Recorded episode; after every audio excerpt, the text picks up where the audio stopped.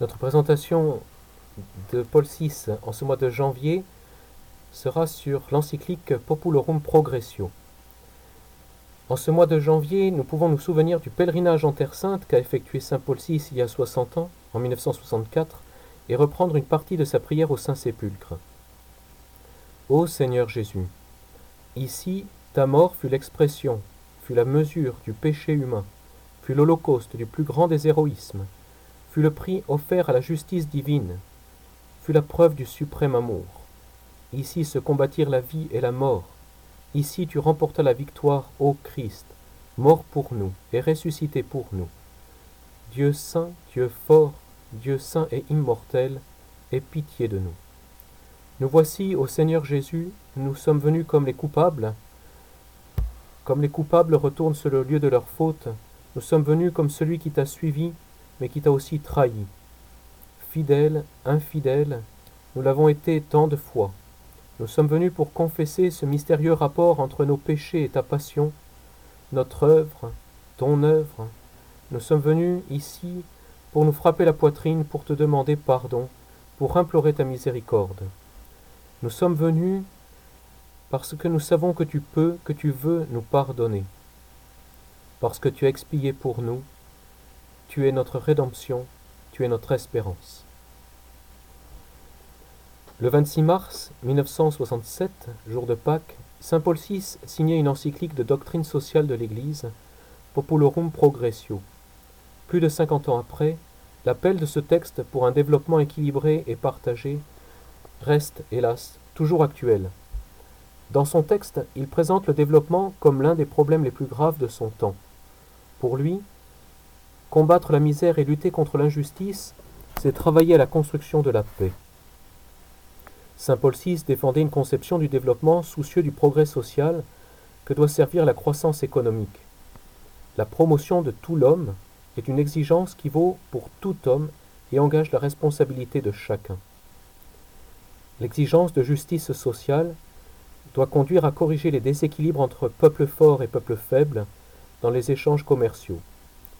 Malgré les nombreux obstacles à la construction d'un monde fraternel, Saint Paul VI a témoigné que c'est le chemin obligé vers la paix. Je me servirai pour cette présentation particulièrement de celle qu'a faite Dominique Greiner, assomptionniste travaillant au journal La Croix. La question sociale est devenue mondiale. Au début des années 1960, la question du développement se pose à tous. Le processus de décolonisation est arrivé à son terme. Mais les pays qui ont obtenu leur indépendance ont du mal à être autonomes économiquement. Les populations qui espéraient une amélioration de leurs conditions de vie déchantent. Malgré les efforts de la communauté internationale, les disparités entre peuples riches et peuples pauvres tendent même à s'accroître. Le pape Saint Jean XXIII s'est exprimé à ce sujet dans l'encyclique Mater et Magistra en 1961, appelant les pays développés à fournir aux pays sous-développés une aide immédiate en vivres, en nature et en capitaux, et une aide technique pour qu'ils trouvent les moyens de se développer par eux-mêmes. Une situation intolérable. Quatre ans plus tard, le Concile Vatican II, dans le texte fondamental sur les relations de l'Église avec le monde, Gaudium et Spes, aborde, parmi bien d'autres sujets, la question du développement. Celui-ci exige, plus que des transferts de ressources envers les pays dans le besoin, la sauvegarde de la paix et la construction de la communauté des nations passe par la coopération internationale et la construction d'un nouvel ordre économique mondial.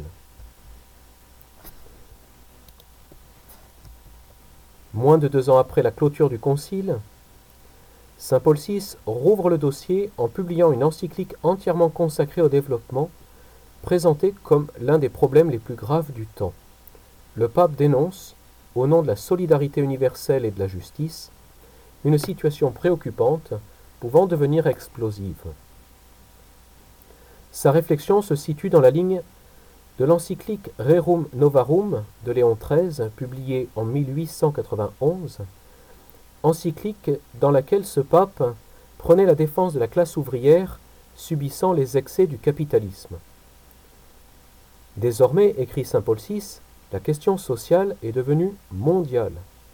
Avant d'affirmer plus loin, la règle qui valait autrefois en faveur des plus proches doit s'appliquer aujourd'hui à la totalité des nécessiteux du monde. Au numéro 49.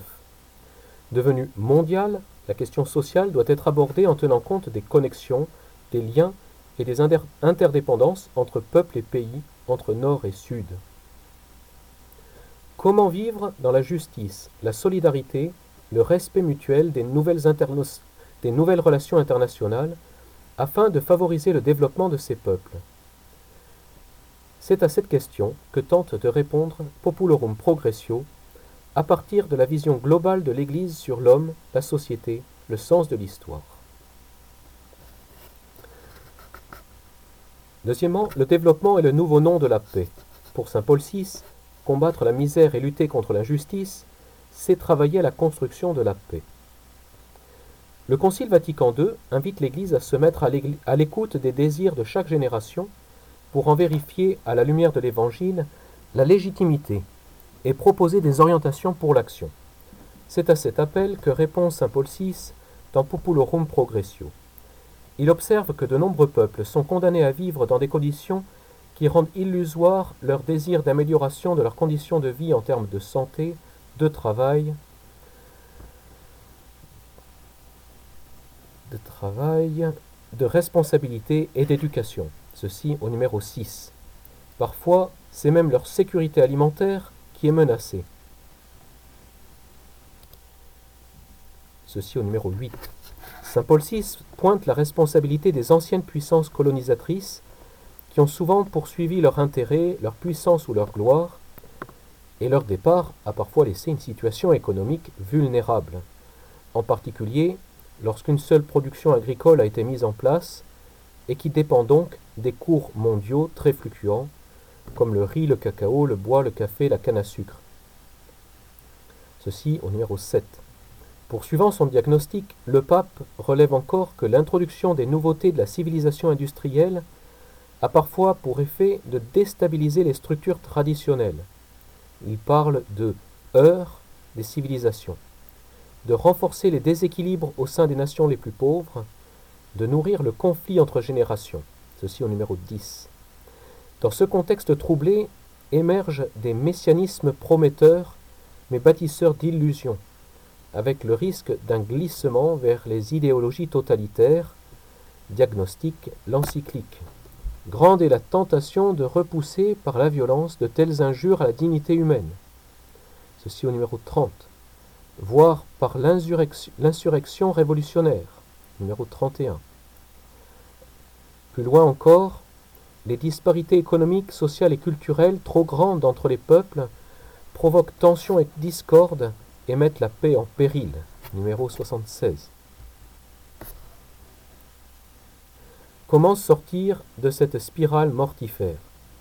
Précisément par le développement qui est le meilleur garant de la paix internationale.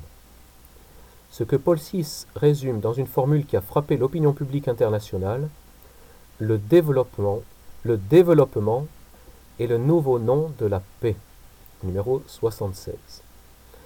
La paix ne se réduit pas à une absence de guerre, fruit de l'équilibre toujours précaire des forces, expliquait encore le pape, elle se construit jour après jour dans la poursuite d'un ordre voulu de Dieu qui comporte une justice plus parfaite entre les hommes. Troisièmement, pour que l'homme puisse vivre une vie humaine. Saint Paul VI défend une conception du développement soucieux du progrès social que doit servir la croissance économique. Le pape Saint Paul VI ne se contente pas de faire le constat de l'échec des politiques de développement conduites jusqu'alors, il cherche aussi à comprendre pourquoi. Il sort la question du développement du registre économique ou technique, où elle est souvent contenue, pour en dégager les causes morales. Le monde est malade, écrit le pape. Son mal réside moins dans la stérilisation des ressources ou leur accaparement par quelques-uns, que dans le manque de fraternité entre les hommes et entre les peuples. Au numéro 66. Le pape pointe le repli sur soi, la cupidité, l'avarice de ceux qui pourraient et devraient participer à la solution de ces problèmes, mais sont avant tout soucieux de leur propre intérêt matériel. Mais le pape met aussi en garde les pays les plus pauvres contre la tentation d'avoir toujours plus et d'accroître sa puissance, qui vient des peuples riches, qui apportent trop souvent, avec l'exemple de leur succès dans une civilisation technicienne et culturelle, le modèle d'une activité principalement appliquée à la conquête de la prospérité matérielle. Ceci au numéro 41. Cette recherche exclusive de l'avoir rend esclave des choses. L'expression est reprise de Gaudium et Spes au numéro 57, alinéa 4. Et cela se retourne contre l'homme en faisant obstacle à la croissance de l'être et en s'opposant à ses véritables grandeurs. Numéro 19. C'est pourquoi le Saint Pape estimait urgent de déployer une conception du développement où l'économie serait au service de finalités plus hautes que la simple accumulation matérielle car tout programme fait pour augmenter la production n'a en définitive de raison d'être qu'au service de la personne. Il est là pour réduire les inégalités, combattre les discriminations, libérer l'homme de ses servitudes, le rendre capable d'être lui-même l'agent responsable de son mieux-être matériel, de son progrès moral, de son épanouissement spirituel. Dire développement, c'est en effet se soucier autant de progrès social que de croissance économique, affirme Saint Paul VI au numéro 34. Ainsi, il ne suffira pas de combattre la faim, du moins pas seulement la faim d'aliments, mais aussi la faim d'instruction dans les pays où les personnes n'ont pas accès à une éducation de base. De même, il n'est pas suffisant de faire reculer la pauvreté. Le combat contre la misère, explique Paul VI, urgent et nécessaire, est insuffisant. Il s'agit de construire un monde où tout homme, sans exception de race, de religion, de nationalité, puisse vraiment vivre une vie humaine. Numéro 47. Un défi qui, pour être relevé, a besoin de techniciens, et plus encore de sages. Numéro 20. Quatrièmement, le développement intégral de l'homme ne peut aller sans le développement solidaire de l'humanité. Pour Saint Paul VI, la promotion de tout l'homme est une exigence qui vaut pour tout homme et engage la responsabilité de chacun. La première partie de Populorum Progressio développe une conception du développement orientée vers la promotion de tout homme et tout l'homme. Autrement dit, de tout ce qui fait l'homme de tout ce qui concerne l'homme. La deuxième partie en tire les conséquences en termes de responsabilité. En parlant de développement solidaire, Saint Paul VI suggère d'une part qu'aucun peuple, aucune personne ne peut prétendre se développer à partir de ses seules ressources sans la collaboration des autres, et d'autre part qu'aucun peuple, aucune personne ne peut rester indifférent au sort des autres surtout des plus mal nantis. Il y a bien sûr une, urgence évidente, lutter contre la faim, un fléau qui touche des continents entiers. Ceci au numéro 45. Mais ceci n'est pas suffisant.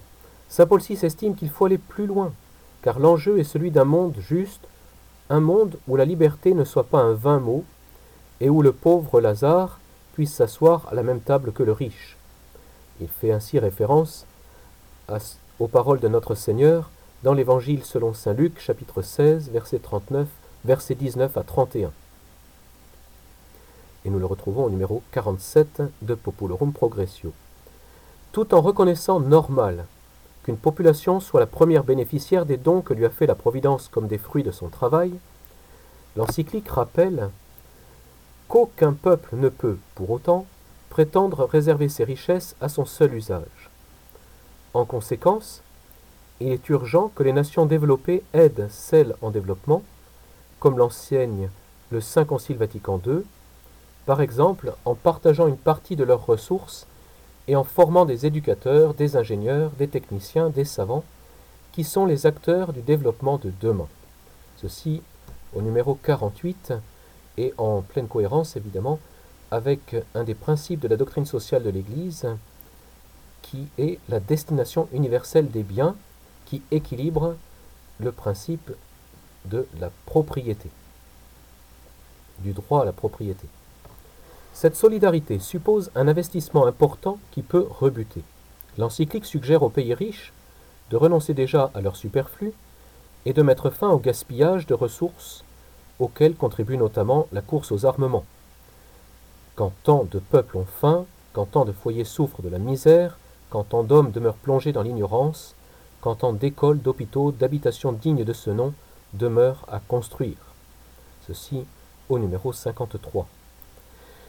Mais avant même d'évoquer la nécessité de ces efforts collectifs de solidarité, l'encyclique invite chacun à se demander en conscience s'il est prêt à soutenir de ses deniers les œuvres et les missions organisées en faveur des plus pauvres, à payer davantage d'impôts pour que les pouvoirs publics intensifient leurs efforts pour le développement, à acheter plus cher les produits importés pour rémunérer plus justement le producteur, à s'expatrier lui-même au besoin pour aider cette croissance des jeunes nations.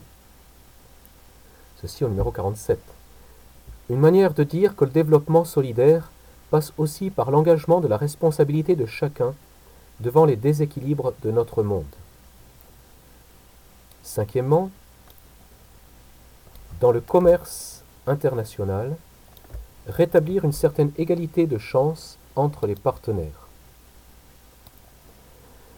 Pour Saint Paul VI, l'exigence de justice sociale doit conduire à corriger les déséquilibres entre peuples forts et peuples faibles dans les échanges commerciaux.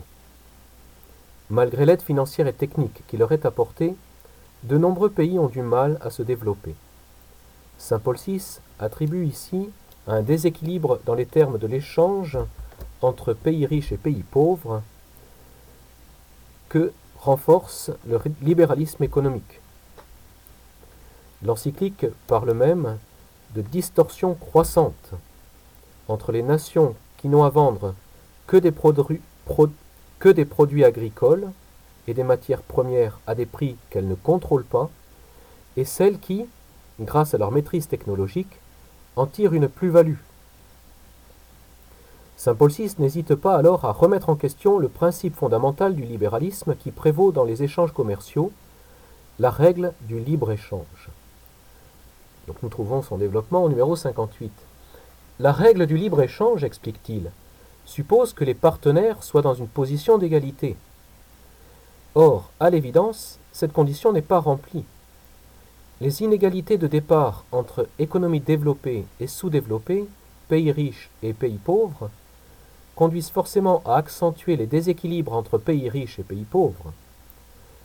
De ce fait, les peuples pauvres restent toujours pauvres et les riches deviennent toujours plus riches, car ce sont eux qui fixent les, prix, peut-être pas entièrement, mais quand même qui, les, qui qui dominent la, la fluctuation de ces prix.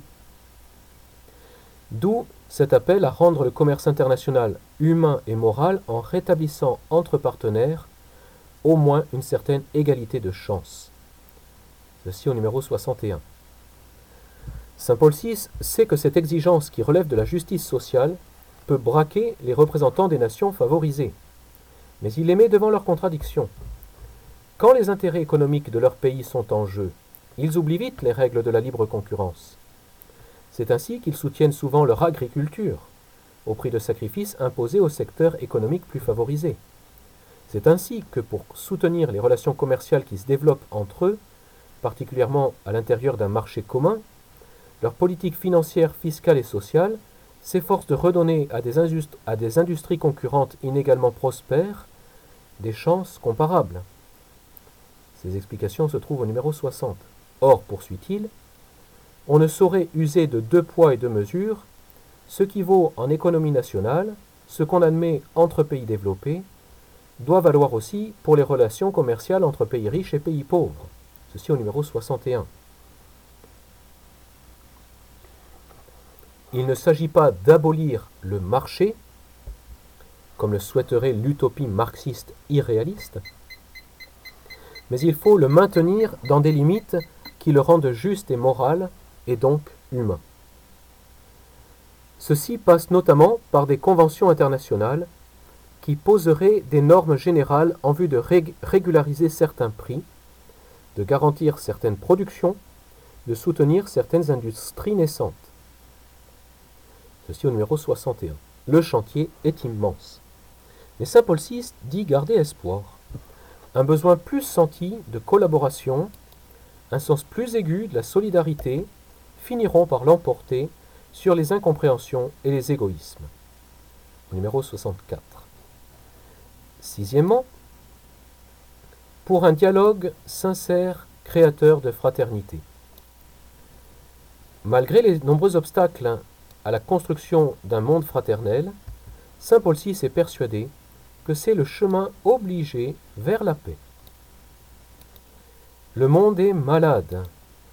Son mal réside moins dans la stérilisation des ressources ou leur accaparement par quelques-uns que dans le manque de fraternité entre les hommes et entre les peuples, comme nous l'avons dit, et cela se trouve au numéro 66. Ce diagnostic indique aussi le remède. La promotion d'un monde plus humain passe par des engagements en faveur de la solidarité et de la justice, mais aussi par un renforcement des liens de fraternité. L'homme doit rencontrer l'homme. Les nations doivent se rencontrer comme des frères et sœurs, comme les enfants de Dieu, écrit le pape. Mais comment nourrir cette fraternité? Comment faire pour que les peuples ne se comportent pas en concurrents, considérant que le progrès des uns est un obstacle au développement des autres Comment favoriser une saine interdépendance qui permette à chaque nation de donner et de recevoir? Numéro 44. Et de devenir artisan de son propre dessein. Par le dialogue. Parce qu'il est créateur de fraternité, répond Saint Paul VI. Un dialogue propice au renforcement des liens entre les civilisations comme entre les personnes qui a toute sa place dans le service du développement. Pour autant, le texte n'ignore pas les nombreux obstacles à la construction d'un monde plus fraternel. Il y a le nationalisme et le racisme. Il y a aussi le poids d'un passé trop souvent marqué par des rapports de force entre nations, numéro 65, et qui nourrit la méfiance de celles qui ont obtenu très récemment leur indépendance. Elles peuvent redouter que derrière l'aide financière ou technique qui leur est proposée pointe une nouvelle expression du colonialisme, sous forme de pression politique et de domination économique visant à défendre ou à conquérir une hégémonie dominatrice. Numéro 54. C'est pourquoi l'encyclique propose d'inscrire le développement dans le cadre des relations internationales. Des accords bilatéraux ou multilatéraux incorporés dans un programme de collaboration mondiale permettraient de substituer aux rapports de dépendance et aux amertumes issues de l'ère coloniale d'heureuses relations d'amitié développées sur un pied d'égalité juridique et politique. Numéro 52. Mais pour se nouer, mais pour se nouer, les liens d'amitié, les liens de fraternité ont besoin d'expériences concrètes, de rencontres des hommes et des cultures. C'est dans cet esprit que l'encyclique invite à soigner l'accueil des jeunes venant des pays pauvres pour un temps d'études, ou des travailleurs émigrés confrontés à un mode de vie qui est sans comparaison avec celui de leur situation d'origine. Numéro 67 à 69. Ceux qui sont appelés à travailler dans les pays récemment ouverts à l'industrialisation sont expressément invités à ne pas renoncer au sens social qu'ils pouvaient manifester dans leur propre pays. Pourquoi reviendraient-ils au, au, principe inhumain de l'individualisme quand ils opèrent en pays moins développés Leur situation supérieure doit au contraire les inciter à se faire les initiateurs du progrès social et de la promotion humaine, là où leurs affaires les appellent. 70. Les experts du développement ne sont pas oubliés. Ils sont invités à ne pas se conduire en maître, mais en assistant et collaborateur, à faire preuve d'un amour désintéressé et à travailler au rapprochement des civilisations par le dialogue et la collaboration avec tous. Des orientations qui demeurent pertinentes, pertinentes 50 ans après la publication de l'encyclique. Il y aurait à approfondir la mise en pratique de cette encyclique, et cela pourrait être fait pour une autre occasion, mais je voudrais compléter cette présentation par une reprise libre des idées de Benoît XVI dans l'encyclique Caritas in Veritate, qu'il a tenu à publier pour marquer le 40e anniversaire de Populorum Progressio, dans laquelle il manifestait une grande admiration pour son saint prédécesseur. Cela nous permettra d'évaluer ce qui a été fait, ce qui a changé et ce qui reste à faire. Benoît Benoît XVI souhaitait faire une nouvelle synthèse, semblable à celle de Saint Paul VI, mais actualisée. Saint Paul VI avait une vision structurée du développement, rappelle Benoît XVI. Par le terme, par le terme développement, il voulait désigner avant tout l'objectif de faire sortir les peuples de la faim, de la misère, des maladies endémiques et de l'analphabétisme. Du point de vue économique, cela signifiait leur participation active dans des conditions de parité à la vie économique internationale.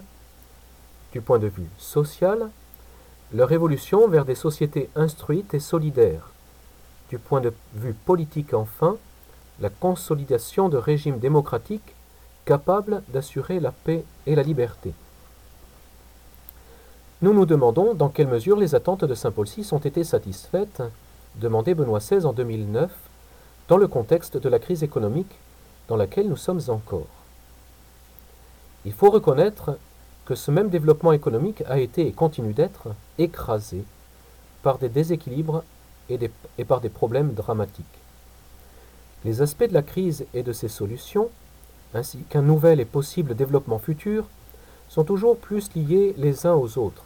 Ils s'impliquent réciproquement et ils, requièrent des efforts renouvelés de compréhension globale, à l'échelle du globe, de la planète, et une compréhension ajustée de ce qu'est vraiment l'homme.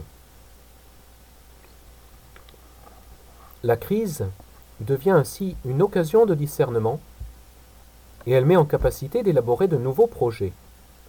Dans ce but, confiant plutôt que résigné, il convient d'affronter les difficultés du moment présent.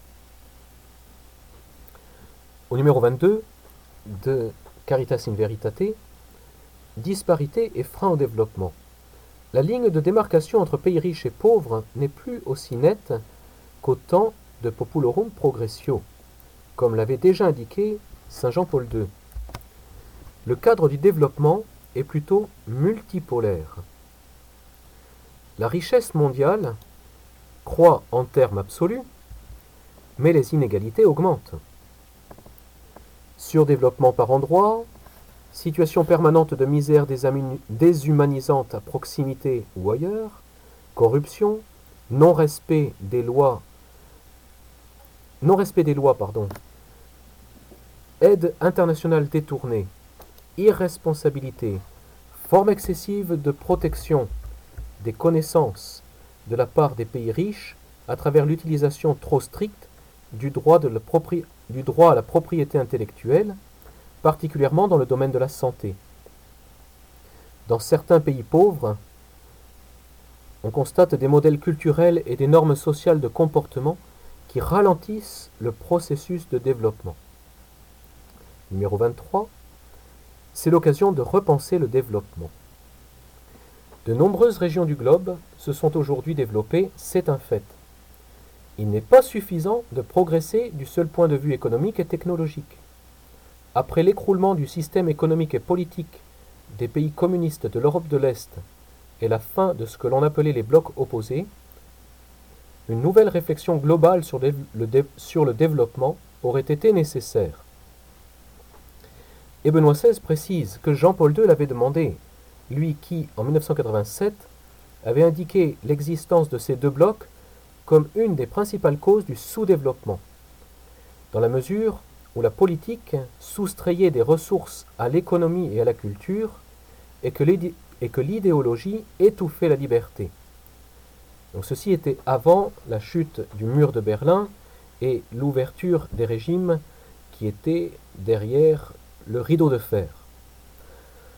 En 1991, après les événements de 1989, donc après l'ouverture de ce rideau de fer, après la chute du mur de Berlin, Saint Jean-Paul II avait aussi réclamé qu'à la fin des blocs corresponde une refonte globale du développement, non seulement dans ces pays, mais aussi en Occident et dans les régions du monde qui se développaient. Cela n'est advenu que partiellement et continue d'être un devoir réel qu'il convient d'honorer, éventuellement en mettant vraiment à profit les choix nécessaires pour dépasser les problèmes économiques actuels. Et pour Benoît XVI, la crise devrait nous bousculer, nous pousser à réaliser enfin cette réflexion mondiale sur le développement. Numéro 24, le contexte commercial et financier international est différent. Populorum Progressio assignait un rôle central au pouvoir public. À notre époque, des multinationales, des groupes de gestion de capitaux, certains milliardaires, ont des pouvoirs plus importants et plus rapides que des États. Le rôle et le pouvoir des États doivent donc être sagement repensés pour qu'ils puissent faire face aux défis du monde contemporain. Il est souhaitable que les citoyens s'intéressent davantage à la res publica, autrement dit à la vie politique, et, comme le demande la doctrine sociale de l'Église, qu'ils prennent part, qu'ils participent, hein, c'est le principe de participation qui, est un des, des principes importants de cette doctrine, qu'ils prennent leur part à la vie sociale et politique pour ne pas laisser les injustices s'installer par leur négligence. Numéro 25. Affaiblissement de la protection sociale. Les systèmes de protection et de prévoyance peinent dans un cadre économique profondément modifié. Les délocalisations ont entraîné l'affaiblissement des réseaux de protection sociale en cédant devant les avantages de compétitivité sur le marché mondial. Car les délocalisations comportent une part d'injustice. Les organisations syndicales éprouvent de plus grandes difficultés à remplir leur rôle de représentation des intérêts des travailleurs. Les gouvernements, pour des raisons d'utilité économique, posent souvent des limites à la liberté syndicale ou à la capacité de négociation des syndicats eux-mêmes. Les réseaux traditionnels de solidarité se trouvent ainsi contraints de surmonter des obstacles toujours plus importants. L'invitation de la doctrine sociale de l'Église formulée dès Rerum Novarum, la première encyclique sociale, a suscité des associations de travailleurs pour la défense de leurs droits et donc aujourd'hui plus pertinente encore qu'hier. La mobilité du travail comportait des aspects positifs par sa capacité à stimuler la création de nouvelles richesses et l'échange entre différentes cultures. Toutefois, mobilité et déréglementation, qui sont le fruit des délocalisations, suscitent des formes d'instabilité psychologique, des difficultés à construire un parcours personnel cohérent dans l'existence, en, ne, tenant pas suffisamment compte du respect dû au mariage et donc à la vie familiale de tout travailleur, ainsi qu'à sa présence auprès des enfants. Cela a pour conséquence l'apparition de situations humaines dégradantes, sans parler du gaspillage social. Le chômage entraîne aujourd'hui des aspects nouveaux de non-sens économique et la crise actuelle ne peut qu'aggraver cette situation. La mise à l'écart du travail pendant une longue période, tout comme la dépendance prolongée vis-à-vis des aides, mine la liberté et la créativité de la personne, ainsi que ses rapports familiaux et sociaux, avec de fortes souffrances sur le plan psychologique et spirituel. Et Benoît XVI de s'écrier Je voudrais rappeler à tous et surtout aux gouvernants que l'homme, la personne, dans son intégrité, est le premier capital à sauvegarder et à valoriser. En effet, c'est l'homme qui est l'auteur, le centre et la fin de toute la vie économico-sociale. Et en disant cela, il reprend un éclairage extrêmement important de la doctrine sociale de l'Église. C'est l'homme qui est l'auteur, le centre et la fin de toute la vie économico-sociale, et non pas la vie économico-sociale qui est au centre avec l'homme qui doit s'adapter. L'interaction entre les cultures, au numéro 26. Saint Paul VI avait vanté les avantages du dialogue entre les cultures. Par rapport à son époque, les occasions d'interaction entre les cultures ont augmenté, ouvrant de nouvelles perspectives au dialogue interculturel. La marchandisation accrue des échanges culturels favorise aujourd'hui un double danger. Les cultures sont simplement mises côte à côte. Est considérée comme équivalente et interchangeable. Cela favorise un glissement vers un relativisme qui n'encourage pas le vrai dialogue interculturel. Cela favorise, sur le plan social, le relativisme, qui conduit les groupes culturels à se rapprocher et à coexister, mais sans dialogue authentique et donc sans véritable intégration. De cette manière, la signification profonde de la culture des différentes nations, des traditions des divers peuples, vient à disparaître et aboutit au nivellement culturel et à l'uniformisation des comportements et des styles de vie. Ainsi, les cultures ne savent plus se référer à la nature humaine, qui les transcende, autrement dit que les hommes tiennent de Dieu. Et les cultures finissent par réduire l'homme à un donné purement culturel, donc malléable. L'humanité court alors de nouveaux périls d'asservissement et de manipulation. Et, ce que relève Benoît XVI ici, c'est la distinction entre culture et nature.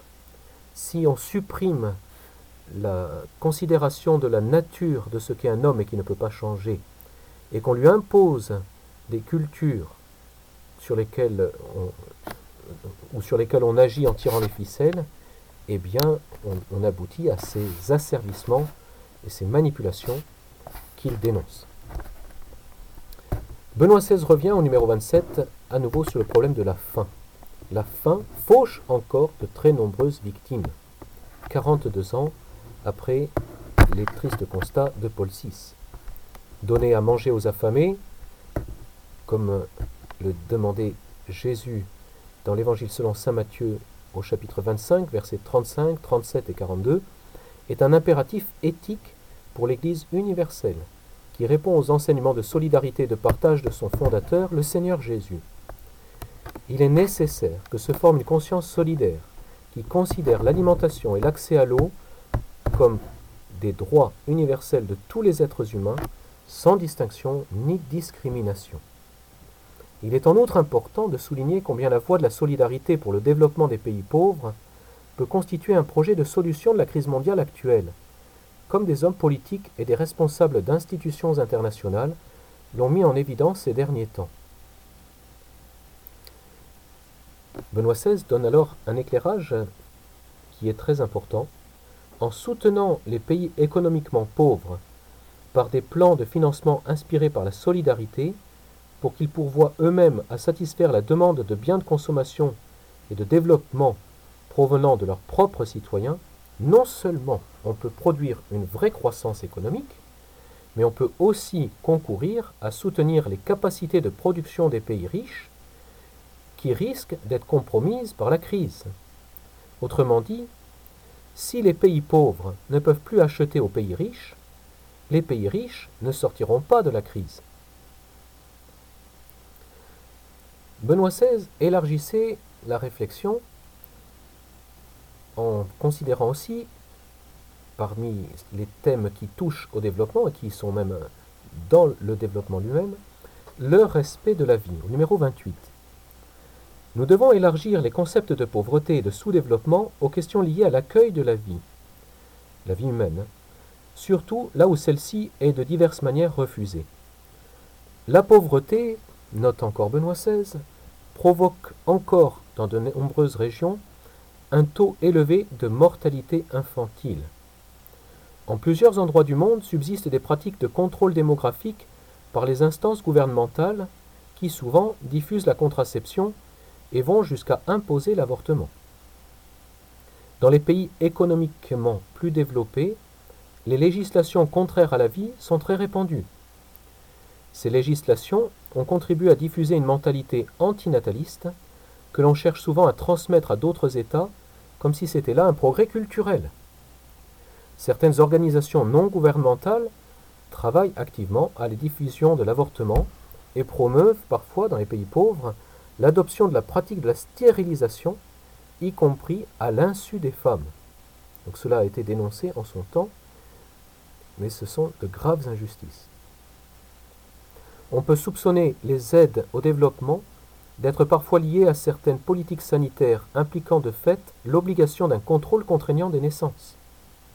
Sont également préoccupantes les législations qui admettent l'euthanasie, ainsi que les pressions de groupes nationaux et internationaux qui font pression pour qu'elle soit inscrite dans les lois. L'ouverture à la vie est au centre du vrai développement. Quand une société refuse ou supprime la vie humaine, elle finit par ne plus trouver les motivations et les énergies nécessaires pour œuvrer au service du vrai bien de l'homme. En cultivant l'ouverture à la vie, les peuples riches peuvent mieux percevoir les besoins de ceux qui sont pauvres. Éviter d'employer d'importantes ressources économiques et intellectuelles pour satisfaire les désirs égoïstes de leurs citoyens, et promouvoir, en revanche, des actions bénéfiques en vue d'une production moralement saine et solidaire, dans le respect du droit fondamental de tout peuple et de toute personne à la vie. Au numéro 29, Benoît XVI considère aussi un autre aspect de la réalité lié de façon très étroite au développement, c'est la négation du droit à la liberté religieuse. Outre le fanatisme religieux qui en certains milieux empêche l'exercice du droit à la liberté religieuse, la promotion programmée de l'indifférence religieuse ou de l'athéisme pratique de la part de nombreux pays s'oppose elle aussi aux exigences du développement des peuples, en leur coupant l'accès aux ressources spirituelles et humaines. On fait des personnes, dans ce cas uniquement des, des robots de production ou des animaux qui ne servent qu'à produire des éléments matériels. Non, l'homme a une dimension spirituelle. Benoît XVI rappelle alors que Dieu est le garant du véritable développement de l'homme, dans la mesure où, l'ayant créé à son image, il en fonde aussi la dignité transcendante et, et alimente en lui la soif d'être plus. L'homme n'est pas un atome perdu dans un univers de hasard, mais il est une créature de Dieu à qui il a voulu donner une âme immortelle et qu'il aime depuis toujours. Si l'homme n'était que le fruit du hasard ou de la nécessité, ou bien s'il devait réduire ses aspirations à l'horizon restreint des situations dans lesquelles il vit, si tout n'était qu'histoire et culture, et si l'homme n'avait pas une nature destinée à être transcendée dans une vie surnaturelle, on pourrait parler de croissance ou d'évolution, mais pas de développement. Aussi, quand l'État promeut, enseigne ou même impose des formes d'athéisme pratique, il soustrait à ses citoyens la force morale et spirituelle indispensable pour s'engager en faveur du développement humain intégral et les empêche d'avancer avec un dynamisme renouvelé dans leur engagement pour donner une réponse humaine plus généreuse à l'amour de Dieu.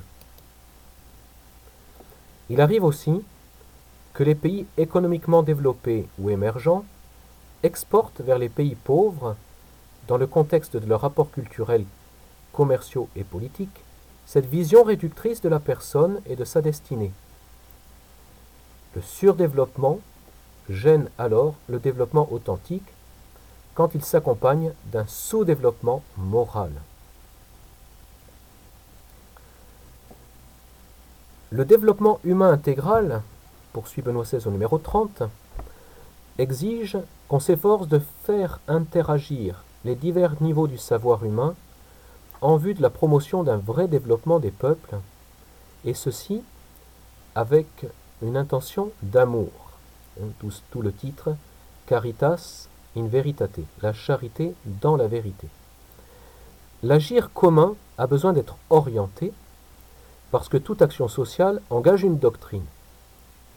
Les différentes disciplines scientifiques doivent collaborer.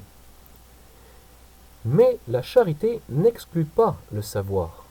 Elle le réclame, le promeut et l'anime de l'intérieur. Le savoir n'est jamais seulement l'œuvre de l'intelligence. Il peut certainement être réduit à des, calculs, à des calculs ou à des expériences, mais s'il veut être une sagesse capable de guider l'homme à la lumière des principes premiers et de ses fins dernières, il doit être relevé avec le sel de la charité. Le faire sans le savoir est aveugle, et le savoir sans amour est stérile, résumé Benoît XVI.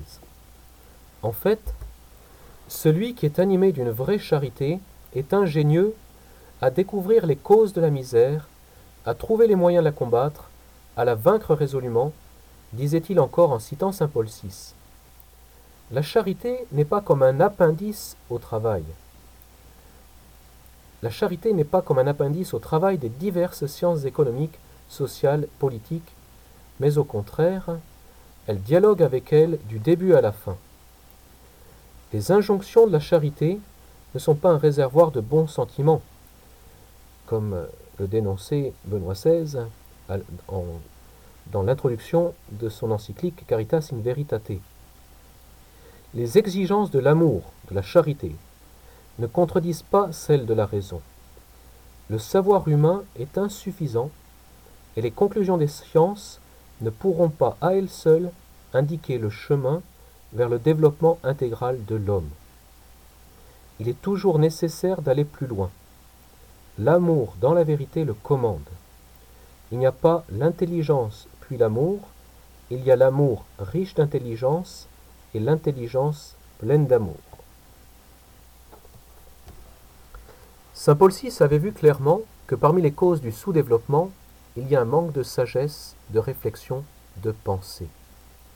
Et Benoît XVI reprend cette euh, intuition au numéro 31. Le morcellement excessif du savoir, la fermeture des sciences humaines à la métaphysique. Les difficultés du dialogue entre les sciences et la théologie nuisent au développement des peuples, car alors il devient plus difficile de distinguer le bien intégral de l'homme. La doctrine sociale de l'Église, qui a une importante dimension interdisciplinaire, peut jouer un rôle d'une efficacité extraordinaire.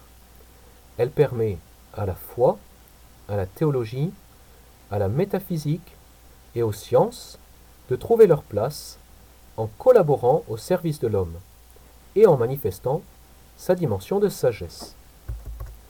Les grandes nouveautés concernant le développement des peuples appellent en de nombreux cas des solutions neuves. La dignité de la personne et les exigences de la justice demandent que les choix économiques ne fassent pas augmenter les écarts de richesse, que l'on continue à se donner comme objectif prioritaire l'accès au travail ou son maintien pour tous. L'accroissement des inégalités entre les groupes sociaux à l'intérieur d'un même pays et entre les populations des différents pays, c'est-à-dire l'augmentation massive de la pauvreté, sape la cohésion sociale et met ainsi en danger la démocratie, mais sape aussi le capital social, c'est-à-dire cet ensemble de relations de confiance, de fiabilité, de respect des règles indispensables à la vie en société. La science économique nous montre qu'une situation d'insécurité génère des comportements antiproductifs et des gaspillages de ressources humaines dans la mesure où le travailleur tend à s'adapter passivement aux mécanismes automatiques au lieu de libérer sa créativité. Les coûts humains sont toujours aussi des coûts économiques et les dysfonctionnements économiques entraîne toujours des coûts humains.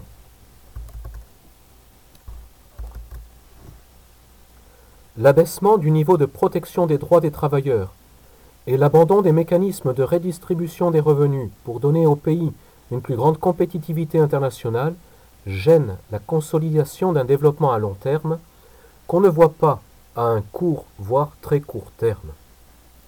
Cela demande une réflexion nouvelle sur le sens de l'économie et de ses fins, ainsi qu'une révision profonde et clairvoyante du modèle de développement pour en corriger les dysfonctionnements et les déséquilibres. Le bilan de Benoît XVI en 2009 était le suivant. Le développement demeure un problème. La mondialisation s'est accentuée. Plus de 40 ans après la, la parution de Populorum Progressio, sa thématique, le développement, demeure un problème en suspens. Si certaines régions du globe, autrefois marquées par la pauvreté, ont connu des changements notables, d'autres régions sont encore plongées dans une situation de misère comparable à celle qui existait au temps de Saint Paul VI. Dans certains cas, on peut même parler d'une réelle aggravation. Des causes ont déjà été identifiées par Populorum Progressio, comme par exemple les tarifs douaniers élevés imposés par les pays économiquement développés et qui empêche encore aujourd'hui les produits provenant des pays pauvres d'entrer sur leur marché. D'autres causes avaient seulement effleuré. De nouvelles formes de colonialisme et de dépendance, à l'égard d'anciens comme de nouveaux pays dominants, le cardinal Sarah dénonce de néocolonialisme idéologique intrusif dans la vie des peuples d'Afrique en particulier. De graves irresponsabilités dans des pays devenus indépendants. La nouveauté majeure a été l'explosion de l'interdépendance planétaire, désormais communément appelée mondialisation. Ce processus a produit une intrication de toutes les économies et a été le principal moteur pour que des régions entières sortent du sous-développement, et il représente en soi une grande opportunité. Toutefois, sans l'orientation de l'amour dans la vérité, cet élan planétaire risque de provoquer des dommages inconnus jusqu'alors, ainsi que de nouvelles fractures au sein de la famille humaine. C'est pourquoi l'amour et la vérité nous placent devant une tâche inédite et créatrice, élargir la raison, la rendre capable de comprendre et d'orienter ces nouvelles dynamiques, en les animant dans la perspective de cette civilisation de l'amour dont Dieu a semé le germe dans chaque peuple et dans chaque culture. Cette civilisation de l'amour dont avait parlé Saint Paul VI. Cet éclairage de Benoît XVI est dans la continuité de ce qu'exprimait Saint Paul VI de manière prophétique, nous constatons qu'il a été bien inspiré et que nous devons nous former davantage avec un esprit de responsabilité et de solidarité puisé dans l'amour du cœur sacré de Jésus pour tous les hommes, à la doctrine sociale de l'Église.